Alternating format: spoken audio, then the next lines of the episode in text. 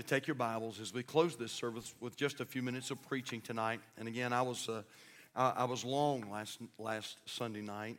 Uh, and so I'll, I will, uh, I'll purposely keep it brief tonight, unless, unless the Lord says do something else. But uh, just simple, simple. 1 Corinthians chapter 13. And so this week, the Lord really, you know, I don't know. This, this week was, was different. And I pray usually, just this is just my custom. Usually on Sunday night, I have a little place where I go after everything's all said and done. I usually go to a little place. I usually stop, bow, and just thank the Lord for the great day. Thank the Lord for all that He does. Thank the Lord for truth. And then I start praying on Sunday night for truth for the next week. And then I start, and then all throughout the week, I'm praying and seeking the Lord's will. And this week, my heart was just, my heart was so burdened, my heart was so heavy. And uh, I just felt like, I felt like in my spirit, I just felt like what we need right now in our church, I feel like we need something on the home.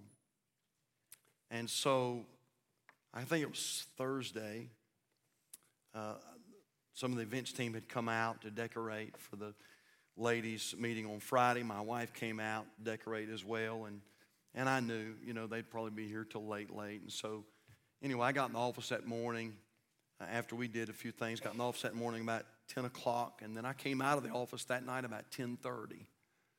And uh, and all day long, just trying to walk with the Lord and just seek the Lord's will. And God began to God really began to challenge my heart concerning concerning this thing about the home. And so I want to start on that tonight, and then if, if the Lord wills it, then we'll take a few weeks and we'll just we'll build on this a few weeks. And so First Corinthians, did I say second? I meant first. If I said second, it's First Corinthians chapter 13.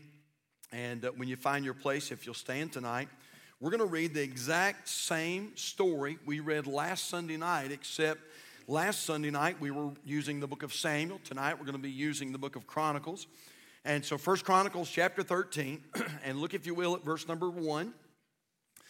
And again, we're going to read a little scripture this morning, just like we did uh, uh, uh, tonight, just like we did this morning. But I want you to get the, the, you know, the context here. 1 Corinthians 13, verse 1. And David, 1 Corinthians 13, verse 1. First, I'm sorry. We're going to get it in the right gear here in just a minute. So, like I said, first Hezekiah, first Hezekiah. Uh,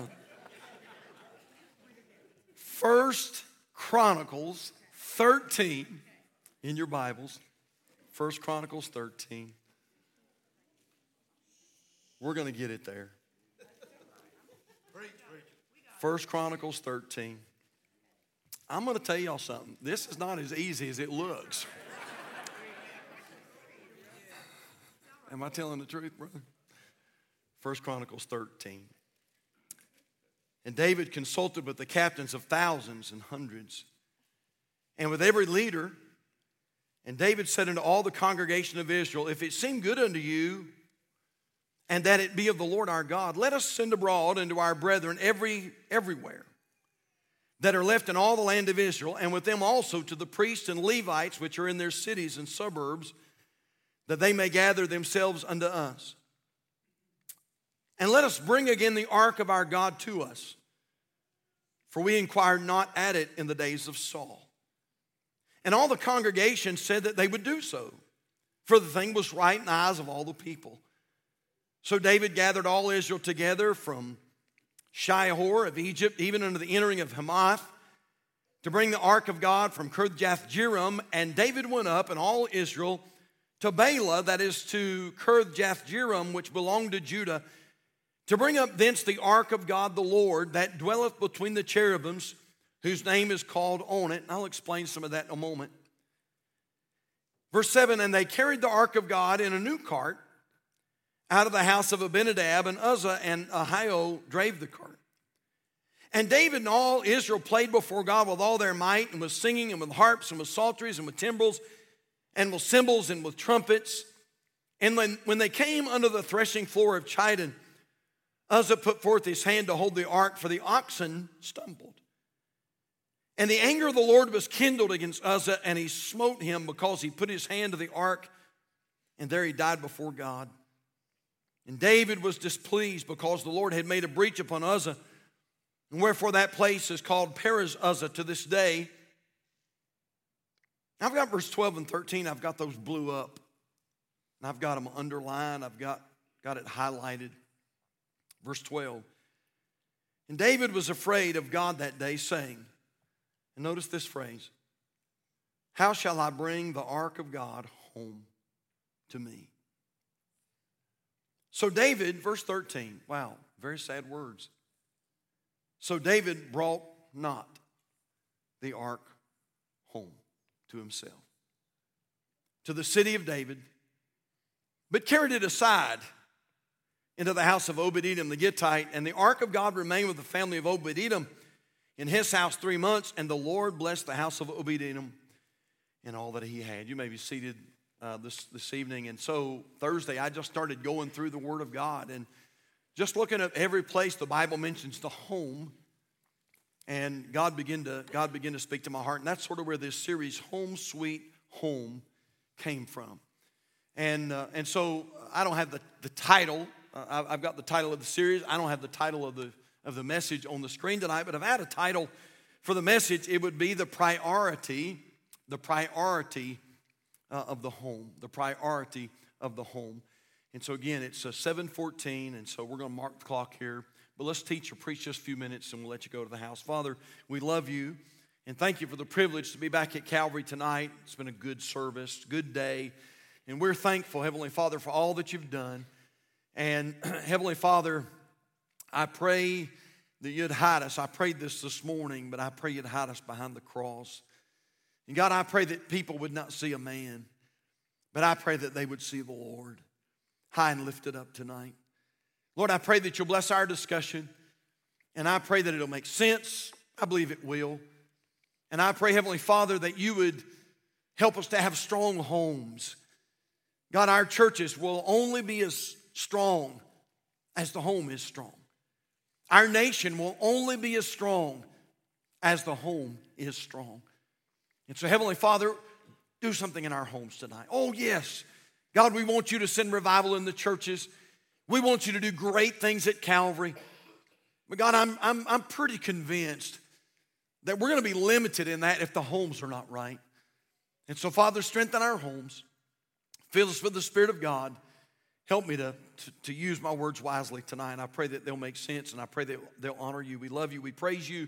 In Jesus' name we pray, and for his sake, amen. Home sweet home. Home sweet home. Somebody said, somebody said the home is where the heart is. A lot, a lot of truth in that, isn't there? The home is where the heart is. I'm a homebody. The older I get, man, the more I like being home. I just, I love being home. I really do. There's just, uh, something about being home. You don't have to uh, entertain Miss Tammy and I. We just like being home. I mean, uh, it, it's just a blessing to be there. Somebody said one of the sweetest things about vacation is coming home. and there, there's a lot of truth in that as well. You know, we thank God for vacation, but man, there's just something about coming home.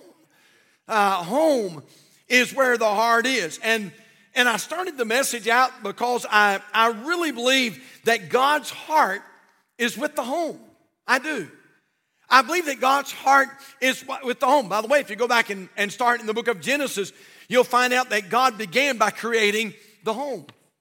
To be quite honest with you, He made the house first, God made the garden, and then God created a man and a woman to go in the house that He created. And when he took that man and that woman and he put that man and woman in the house, guess what happened? God created the first home, the very first home. And so I believe without a shadow of a doubt that God's heart is with the home.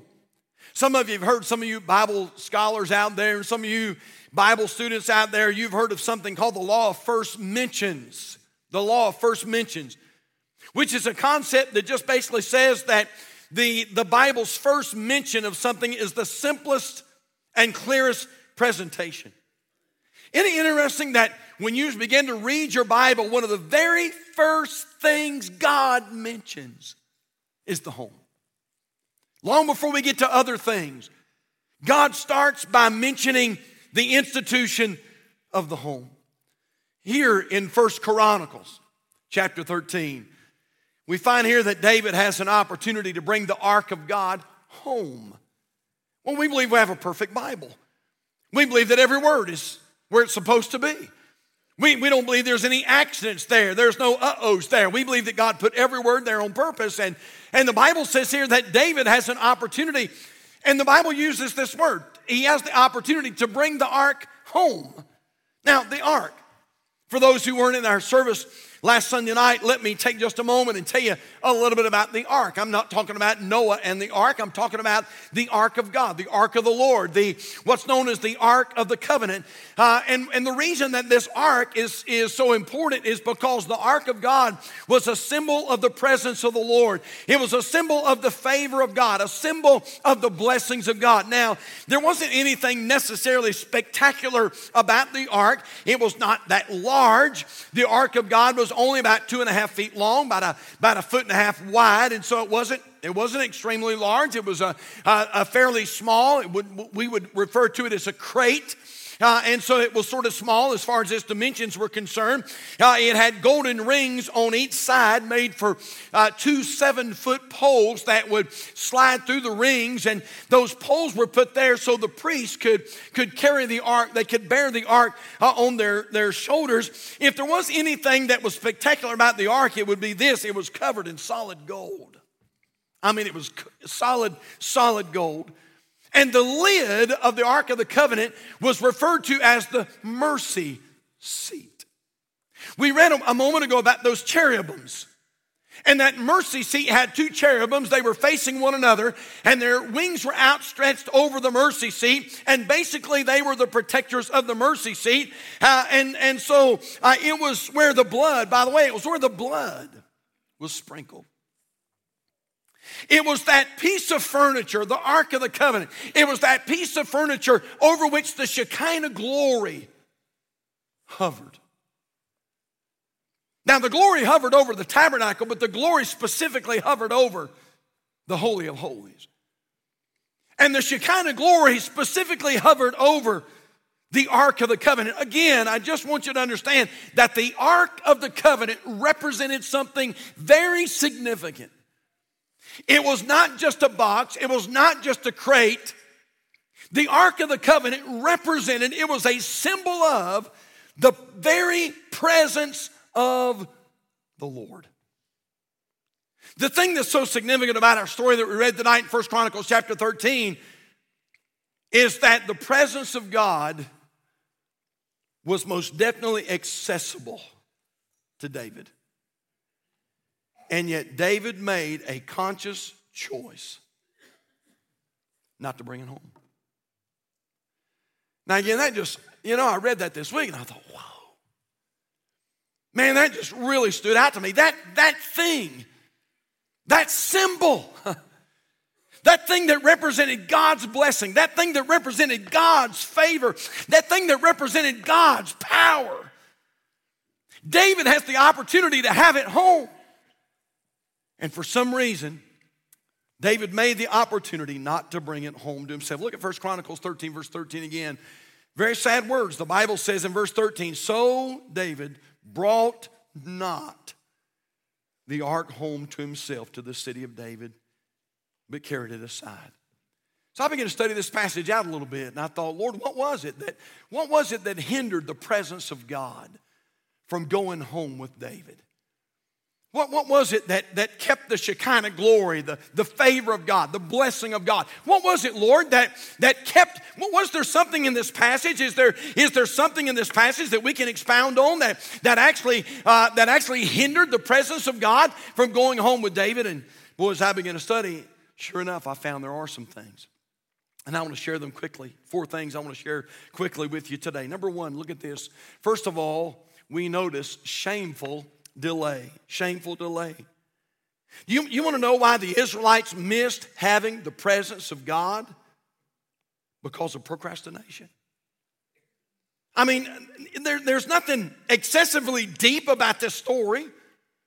The reason, the reason that they did not have the blessing of God in their home is just because they drug their feet.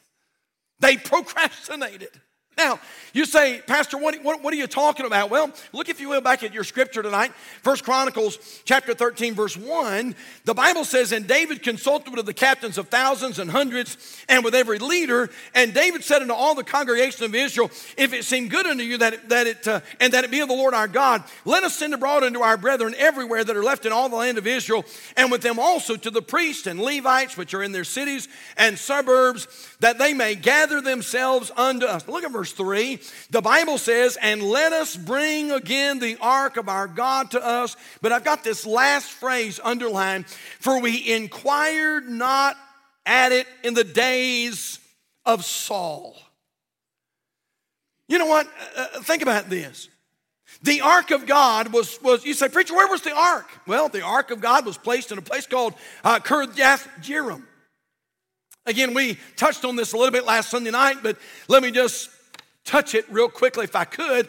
And so the Philistines had captured the ark. They, they knew that the, that the ark of God represented great power. And, and so they thought, man, if we can capture this crate, if we can capture this box, we'll have great power and we'll be able to defeat our enemies. And so, sure enough, the Philistines captured the ark of God, but uh, they didn't have it very long before they realized they didn't want it and they wanted to give it back.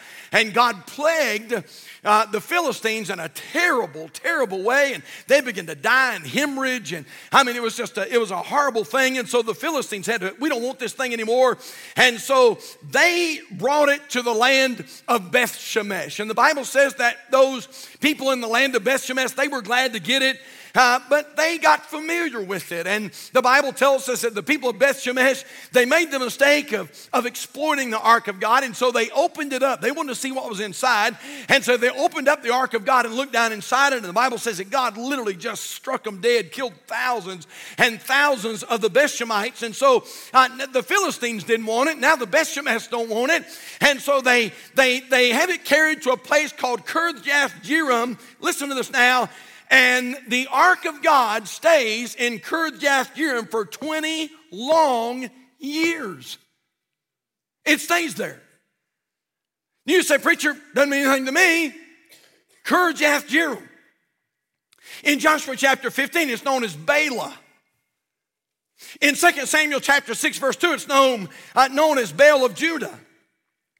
In Joshua 15, verse 60, it's known as Kirjath Baal. You know what it is? It's, a, it's an old Canaanite high place.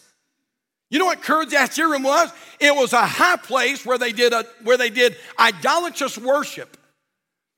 And the ark of God, now, now again, get this, that symbol that represents the presence of God, that symbol that represents the blessing of God, that symbol that represents the favor of God, has been sitting in a Canaanite high place for 20 long years, waiting for somebody to come and to get it, but they just drug their feet for 20 years. And the blessing of God was not there. Do you know why? You know why the Lord is not in so many homes? It's not because you don't want to be there. It's because people are dragging their feet. Man, just continuing to procrastinate. Oh, man, if I hear this one more time, preacher, one of these days, one of these days we're going to get saved. One of these days we're going to serve the Lord. One of these days we're going to rededicate our life. One of these days we're going to get in church. One of these days, one of these days, one of these days. Friend, you know that's exactly what was going on here? You know why they didn't have the blessing of God? You know why they didn't have the presence of God? They knew where it was, but they never took the time to go down and get it. They just procrastinated and procrastinated and procrastinated. And this is what I'm saying. Do you know what we need at Calvary Baptist Church tonight? We need somebody in a home tonight who says, honey, we're not dragging our feet anymore. This is the day, this Sunday, we want God in our home. Uh, we're not going to think about it. We're not going to pray about it. We're not going to drag our feet. We're not going to do it next year. It's not going to be next year's New Year's resolution. We need the Lord right now. And Calvary, I want to tell us we do need the Lord right now. We don't have any time to wait. Sometimes young people will make that same mistake. They'll say, Well, you know what, preacher, when I when I turn 20, why do you have to wait till you're 20? Preacher, when I, you know, when I when I become an adult, when I'm old as mom and dad, man, don't wait. Don't drag your feet. Go ahead and sell out now. Go ahead and serve the Lord now. You say, Preacher, I'm 14 years old. Serve God at 14. You don't have to wait till you're 15 or 16 or 20 or 38. Hey, just go ahead and serve the Lord now. I want to say to this life, man, why did you wait so long? Get down there. Get that, listen, get that Ark of the Covenant. Get it where it's supposed to be. Procrastination. Procrastination. Somebody said people in life do not regret what they did, but what they did not. You know, the sad reality about this story is the Israelites, get this now, the Israelites knew where the ark was, but they never made it central to their life. Man, oh man. Am I preaching to anybody here tonight? You work with people like that. Oh, I love the Lord. I just, you know, you go to church? No, I don't go to church. You read your Bible? Don't read my Bible. You ever spend time in prayer? Don't spend any time in prayer. I mean, they know where the Lord is, but just continuously drag their feet, drag their feet, procrastinate, procrastinate. Why was it that the, that the favor of God, the blessing of God, wasn't in David's home? Number one, shameful delay. Hey, family, don't wait anymore. Right. Don't wait any longer. Hey, married couple, just go ahead tonight and just decide, you know what, this is it, man. This is how we're going to live. By the way, it is the best life to live. You heard that time and time and time again tonight from the choir. It's the best life to live. Hey, just go ahead and give up the booze and the drugs and, and, uh, and all that stuff. And man, just sell out and live for the Lord. And I'm telling you, man, living for Jesus is the best life you'll ever live. The presence of God was not in David's home because of shameful delay. There's something else. Number two, not only shameful delay, but number two, sinful disobedience. Look back at your scripture again, First Chronicles chapter 13 and verse number 7. Again, I preached on this last Sunday night, so I'm not going to preach on this tonight, but I do want to touch it tonight. First Chronicles chapter 13 and verse number 7. The Bible says, And they carried, and they carried the ark of God in a new cart. Then we learned something about that last Sunday night. Was that the way they were supposed to carry it? I mentioned those rings a while ago, those golden rings that were on the sides of the ark. And, and those rings were made for seven foot poles. And, and those poles were, were to be used by the priests. And the priests would bear the ark of the covenant on their shoulders. But the Bible tells us here that David and the people of God are, are bringing the ark back, but they're not doing it like God said to do it. They're, they're not bearing it on the priest's shoulders, they are using a cart. But that's not according to God's word. In Calvary, listen, we cannot expect to receive the blessing of God on our home when we do things contrary to God's word. It's not going to happen. Listen to what John 15, verse 7 says If ye abide in me and my words abide in you, you shall ask what you will, and it shall be done unto you. Herein is my Father glorified that you bear much fruit, so shall you be my disciples. You know why the, you know why the favor of God wasn't in their life? Because of sinful disobedience. Man, just do it like God said to do it.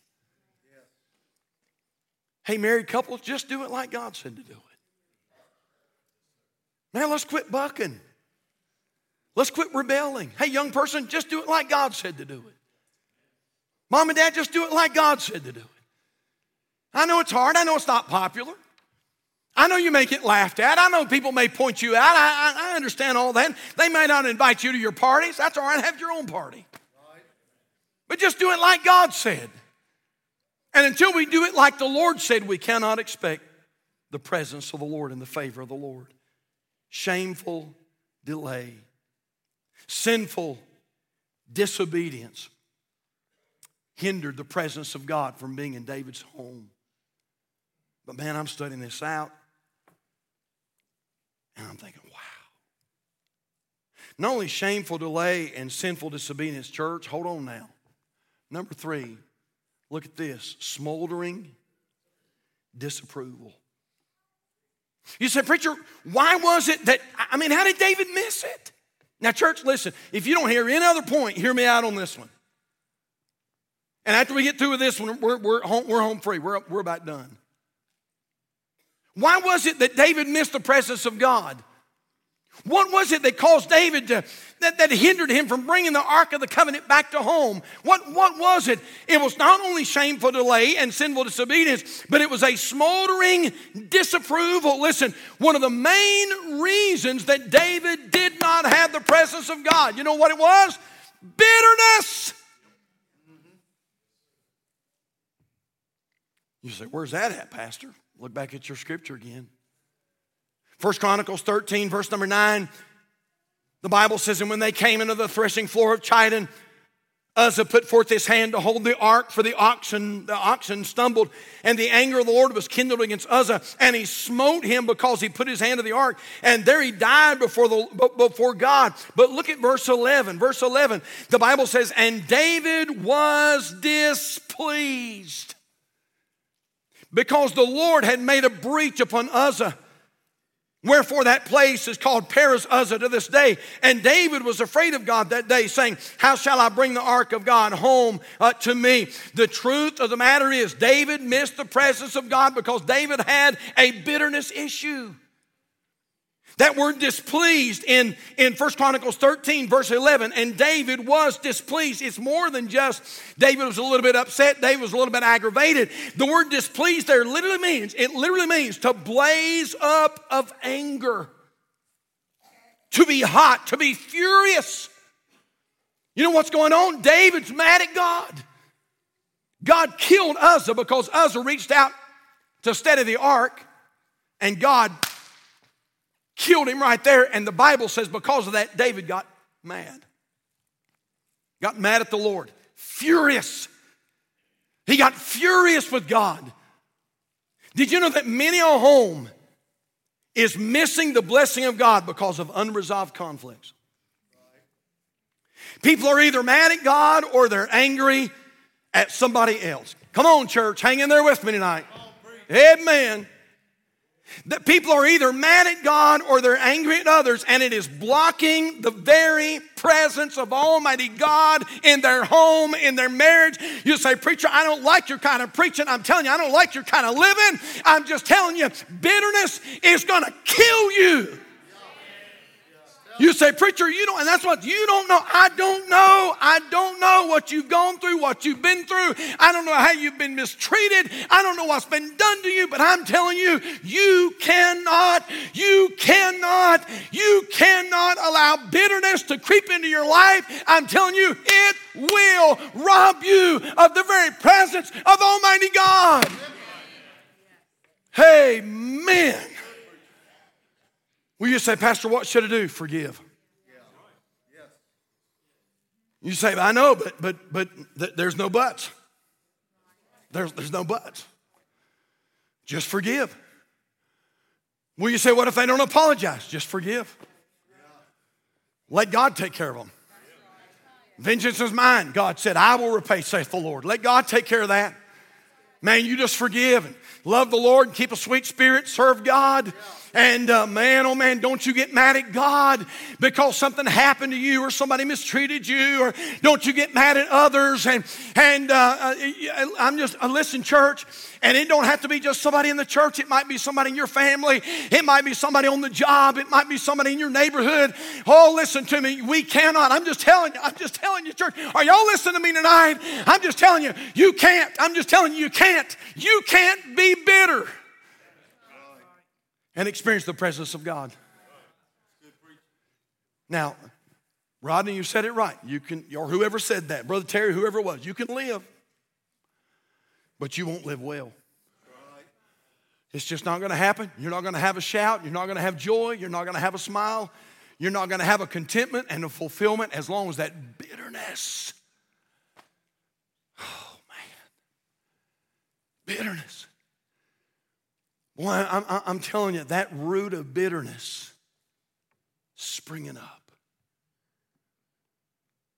it'll not only trouble you, it'll trouble others. Listen to this story. Years ago, there was a terrible outbreak of a disease in a tiny village in a remote part of Africa. Both children and adults were getting sick and overcome with nausea Several weeks passed and the sickness became widespread. People started dying.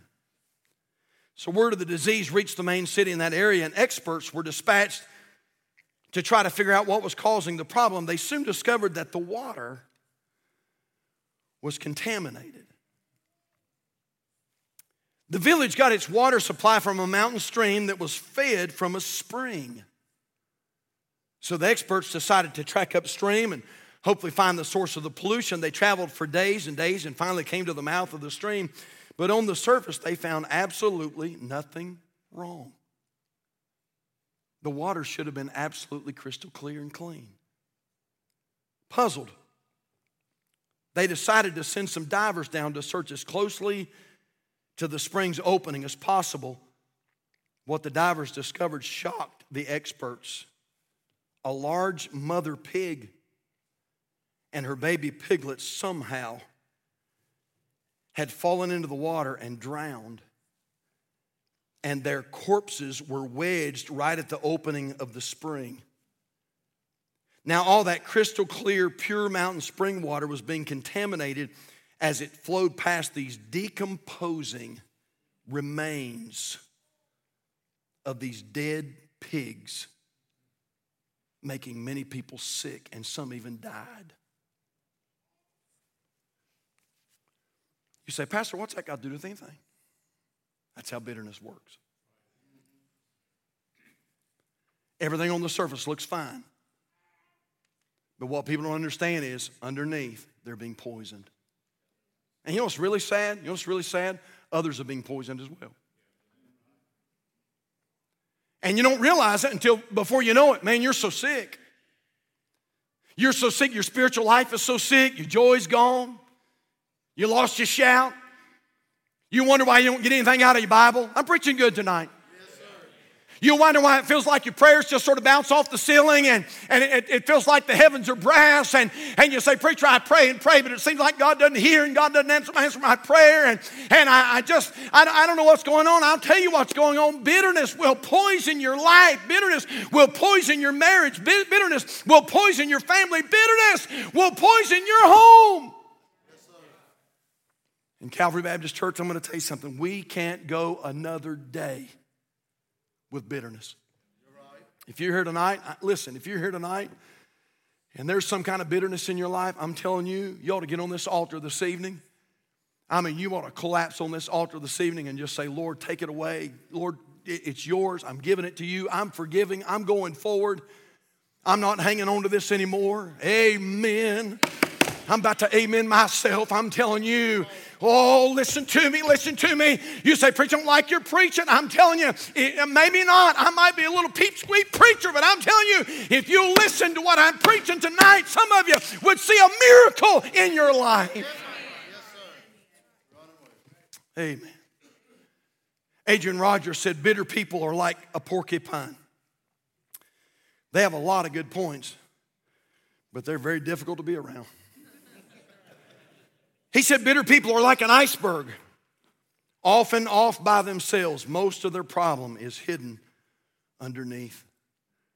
And bitter people are, like a crybaby, always crying. It's always, always about them.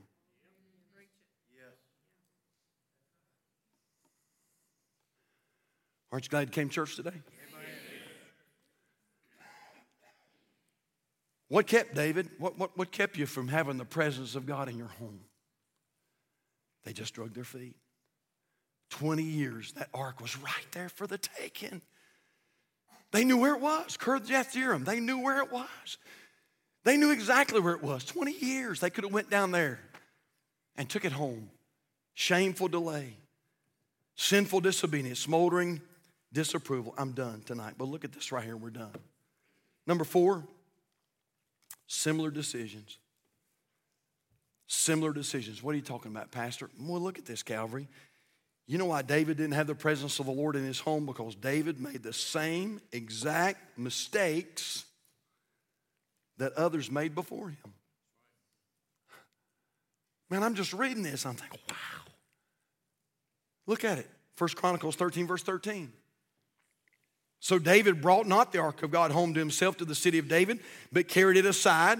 Watch the words? watch the words here? But carried it aside into the house of Obed Edom the Gittite, and the ark of God remained in the family of Obed Edom in his house three months. And the Lord blessed the house of Obed Edom and all that he had. Hey, wait a minute now. Years and years before this, the people of Beth Shemesh, they made the same exact mistake. Now, we're done this evening, but I want you to turn in your Bibles, 1 Samuel chapter 6. 1 Samuel chapter 6, and look at verse 19. 1 Samuel chapter 6, I'm done. But let's, but let's read this scripture and we'll, we'll let you go. First Samuel chapter 6. According to what I can tell, I preached about 30 minutes tonight. 1 Samuel chapter 6, verse 19, the Bible says, And he smote, verse 19, and he smote the men of Bethshemesh because they had looked into the ark of the Lord. Even, even he smote the people, 50,000 and three score and ten men. And the people lamented because the Lord had smitten many of the people with, great, with a great slaughter. And the men of, men of Bethshemesh said, Who is able to stand before this holy Lord God? And to whom shall he go up from us? Look at verse 21. And they sent messengers to the inhabitants of Kirjath Jearim, saying, The Philistines have brought again the ark of the Lord. Come ye down and fetch it up to you. And the men, verse, uh, chapter 7, verse 1, and the men of Kirjath Jearim came and fetched up the ark of the Lord, brought it into the house of Abinadab in the hill, and sanctified Eleazar's son to keep the ark of the Lord. And it came to pass while the ark abode in Kirjath Jearim that the time was long, for it was 20 years. And all the house of Israel lamented after the Lord. Are you following my thought tonight? You know why David didn't have the presence of the Lord in his home? Because David made the exact same mistakes of those people before him. Rather than get, get it right, you know what they did? They just pawned it off on somebody else. And David does the exact same thing. Uzzah touches the ark. God kills him, and David says, All right, we're not taking it home. Let's take it to Obed Edom's house. David makes the exact same mistakes of those before him. You can close your Bibles. But let, listen to a couple statements here. If you grew up a home, if you grew up in a home where there was little, very little presence of God, you're going to have to decide to go a different direction. Yes. Are you listening to me? If you're here tonight, you say, Preacher, we never knew the presence of the Lord in our home. My dad was an alcoholic. My mom, you know, never had any regard for God. We never went to church. All I ever heard was cursing and blasphemy and fighting and fuming and, and pots and pans hitting the walls and, and uh, daddy slamming the door and putting his hand through the drywall and, and mama uh, running out the door and getting in the car and driving off and being gone for a day or two. And, and uh, that, that's, that's, all, that's all I ever knew. Okay. But you, you know what this is? You know why you're, look at me here tonight. It's preaching time. You know why you're at the Calvary Baptist Church? Because it is God giving you a second chance. I, I, I get it. Dad was alcoholic, mom was a drug addict. I get it. Problems and, and issues and fussing and all those kind of things. And you say, Preacher, that's all I ever knew. Okay, I get that. You know why you're here? Because this is God giving you a second chance to make things different for you and your family. Yes, Amen. But here's the thing you're going to have to go ahead and decide I'm not going to make the same decisions they made. Man, I'm telling you, I feel like just sitting down and letting that marinate for a little bit. Some of you daddies, you're irritated because your dad made such terrible decisions, okay, then what you better do is you better get on this altar tonight and you better say, Oh, dear God in heaven, help me not to make the same exact mistakes that daddy made. Don't be mad at your dad when you're saying the same curse words and you're drinking the same liquor and you're watching the same TV shows I can't stand my dad. Why? You're doing just like him. How can you, how can you expect to be different when you're doing exactly what they're doing? David, how can you expect to have the blessing of God when you're doing exactly what others before you did, the same mistakes that they made? Second statement's this if you grew up in a home where God was present, you're going to have to commit yourself to doing the exact same things. Again, I don't understand all this. Doesn't make any sense to me. God's God of grace. Not everybody can testify to this. I grew up with a Christian mom and dad. They loved the Lord. My mom and dad loved, uh, you know, my dad's still with us. Dad watched this morning. As soon as we got done, dad sent me a text. Mom's in heaven. Mom and dad are good Christian people. And you know what? Our, in our home, when I was growing up, there was something different in our home. You say, How do you know? My friends told me. My friends would come over, my public school friends would come over to our house and they'd say, Man, there's something different about your house. Something different. Y'all's music is different. I had friends tell me this your mom and dad act like they really love each other. Man, I come over here and I mean, it's just, y'all are happy. I hear people laughing. Y'all seem like y'all have a really close family. Man, I wish I had that. I wish I had that at my house. And so I, I, I understand here tonight. I had, I'm, I'm blessed. I had the presence of God in my home. So, you know what I've decided to do? I'm going to do the same things my mom and dad did. Because I want the same presence of God in my house. What are you talking about, preacher? My parents prayed. My parents walked with the Lord. You've heard that. Again, I'm trying to, I'm trying to land this airplane right now, but I really feel like God's doing something in somebody's heart right now. I can't tell you how many mornings I got up in the summertime. The house was quiet. Dad was gone to work. My siblings were at work. I was still a young, young kid in the house, and I'd get up in the summertime. The house was quiet, quiet, quiet, quiet as a church mouse, and I'd wonder where everybody's at. I'd get up and I'd, I'd walk in the living room. My little mama, my little mama would be sitting there at the coffee table on the sofa. She'd have her J. Vernon McGee study Bible, daily bread, cup of coffee. Mom would be spending time with the Lord and walking with God. I can't tell you the times when I I shouldn't have done it. I, I should have knocked before I did, but the door would be cracked in mom and dad's bedroom at night, and I'd walk into the bedroom without knocking. I'd find my dad on his bed, uh, on his knees beside the bed, walking with God. I'd just back out quietly. We had the presence of the Lord in our home. You know what I've decided to do? I'm going to do that too. I had parents who, who faithfully attended church. I never had to ask, Mom, Dad, we going back tonight? I knew we was going. How many with me tonight? I knew we were going. We, we never took a poll on Wednesday night. Are we going, we going to church tonight, Mom? I knew we were going. You know why? Because we always went. Sunday morning, Sunday night, Wednesday night, work days, special events, revivals. Man, we went sometimes when nobody was there. And I've just decided, my wife and I, we've decided, you know what? We're going to do the same. Not because I'm the pastor here, because I want God's presence in my home. My mom and dad gave thanks before every single meal when we would sit around the table. And we sat around the table, by the way. We didn't sit around the TV, we sat around the table. But before we ate, Dad would always sit at the head of the table, and Dad would either pray or he'd call on one of us to pray. And, and we always gave thanks before every single meal. So, you know what I've decided to do? We're going to give thanks before every single meal. My mom and dad faithfully tithed. Dad tells me stories, examples of how God miraculously met their needs. And God says, Son, we always gave to the Lord. And I've heard my dad say it so many times you'll never outgive God. You'll never outgive God. You'll never outgive God. So, you know what we've decided to do, Miss Tammy and I? We've decided to tithe. My parents faithfully served the Lord. So, you know what we've decided to do? We've decided to faithfully serve the Lord. Why, preacher? I'll tell you why.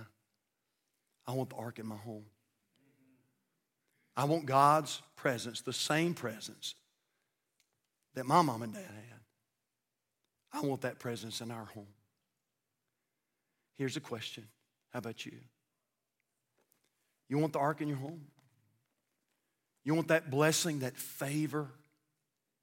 You want to be underneath the spout where the glory comes out? then there's some things you're going to have to do. Will you bow your heads with me tonight, Father? Thank you for your blessings. What a joy to be in the house of the Lord tonight. And Father, thank you for this series on the home. I believe it's going to help us. Oh God, I pray that you'd give us some families and maybe some young families tonight who'll say, you know what, honey, we're not dragging our feet anymore. This is it. We're living for God. This is it. We're selling out. There's no time to waste. We're dedicating our life, our home, our kids. We're dedicating our marriage. We're dedicating everything we have to the Lord. Father, I pray tonight that you'd help us to to settle for nothing less than the presence of the Lord in our home. Our heads are bowed, our eyes are closed. Why don't we stand all over the house? Some are already making their way to the altars. Some are making your way to the altars.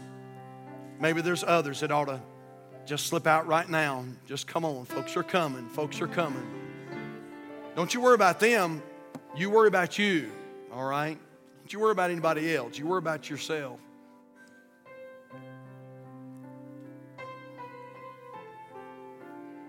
Anybody need to come tonight and just get on the altar and say, God, we want the ark in our home.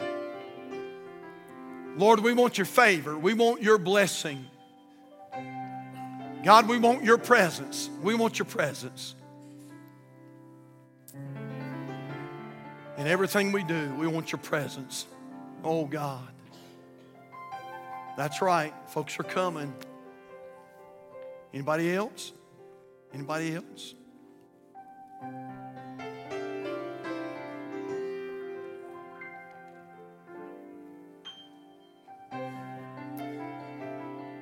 Folks are continuing to come. Now, if you're here tonight and you say, Pastor, I need to be saved, that's great. Why don't you just slip out right now? Just slip out right now. And we'll meet you here in the altar, and we'd love to take a Bible and show you how you can know that you're going to heaven when you die. And so if you need to be saved, that's fine. Just come on right now, okay? And we want to we want to try to be a help to you.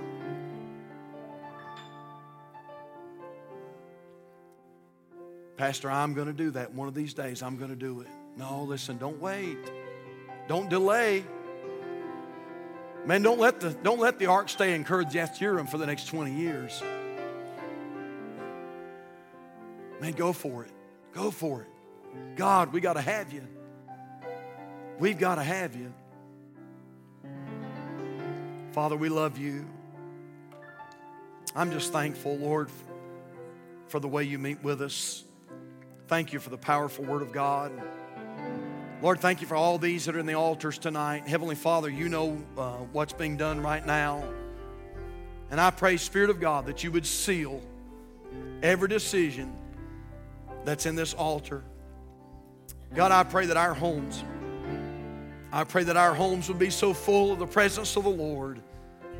God, that when people come over to our homes, I pray that they'll feel something different. There's something different about those folks. Oh God, I pray you'll do it. Help us not to be satisfied without the presence of the Lord. God, deal with our hearts concerning bitterness.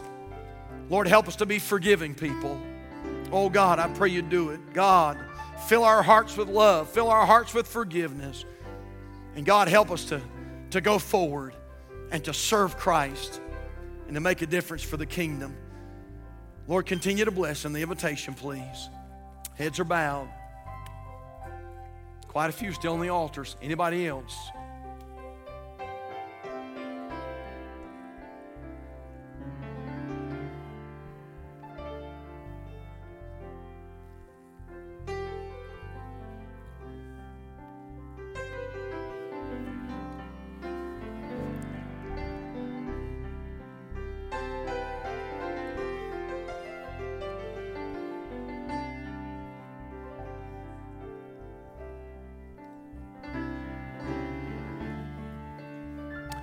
You can look up this way tonight. We're going to sing this little chorus that says, Jesus is the sweetest name I know. Uh, Brandon, if you'll go ahead and start making your way up.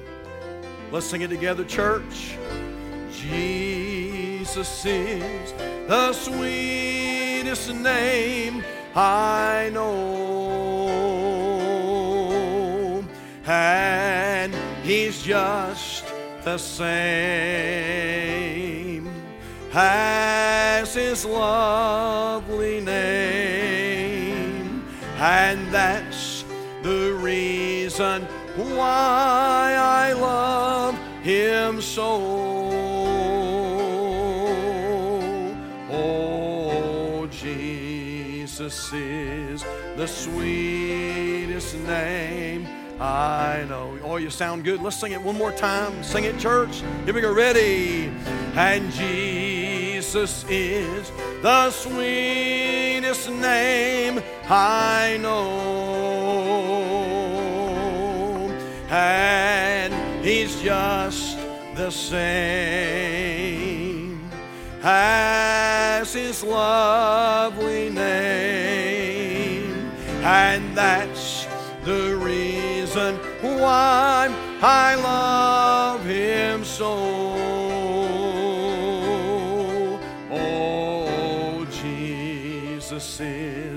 The sweetest name I know.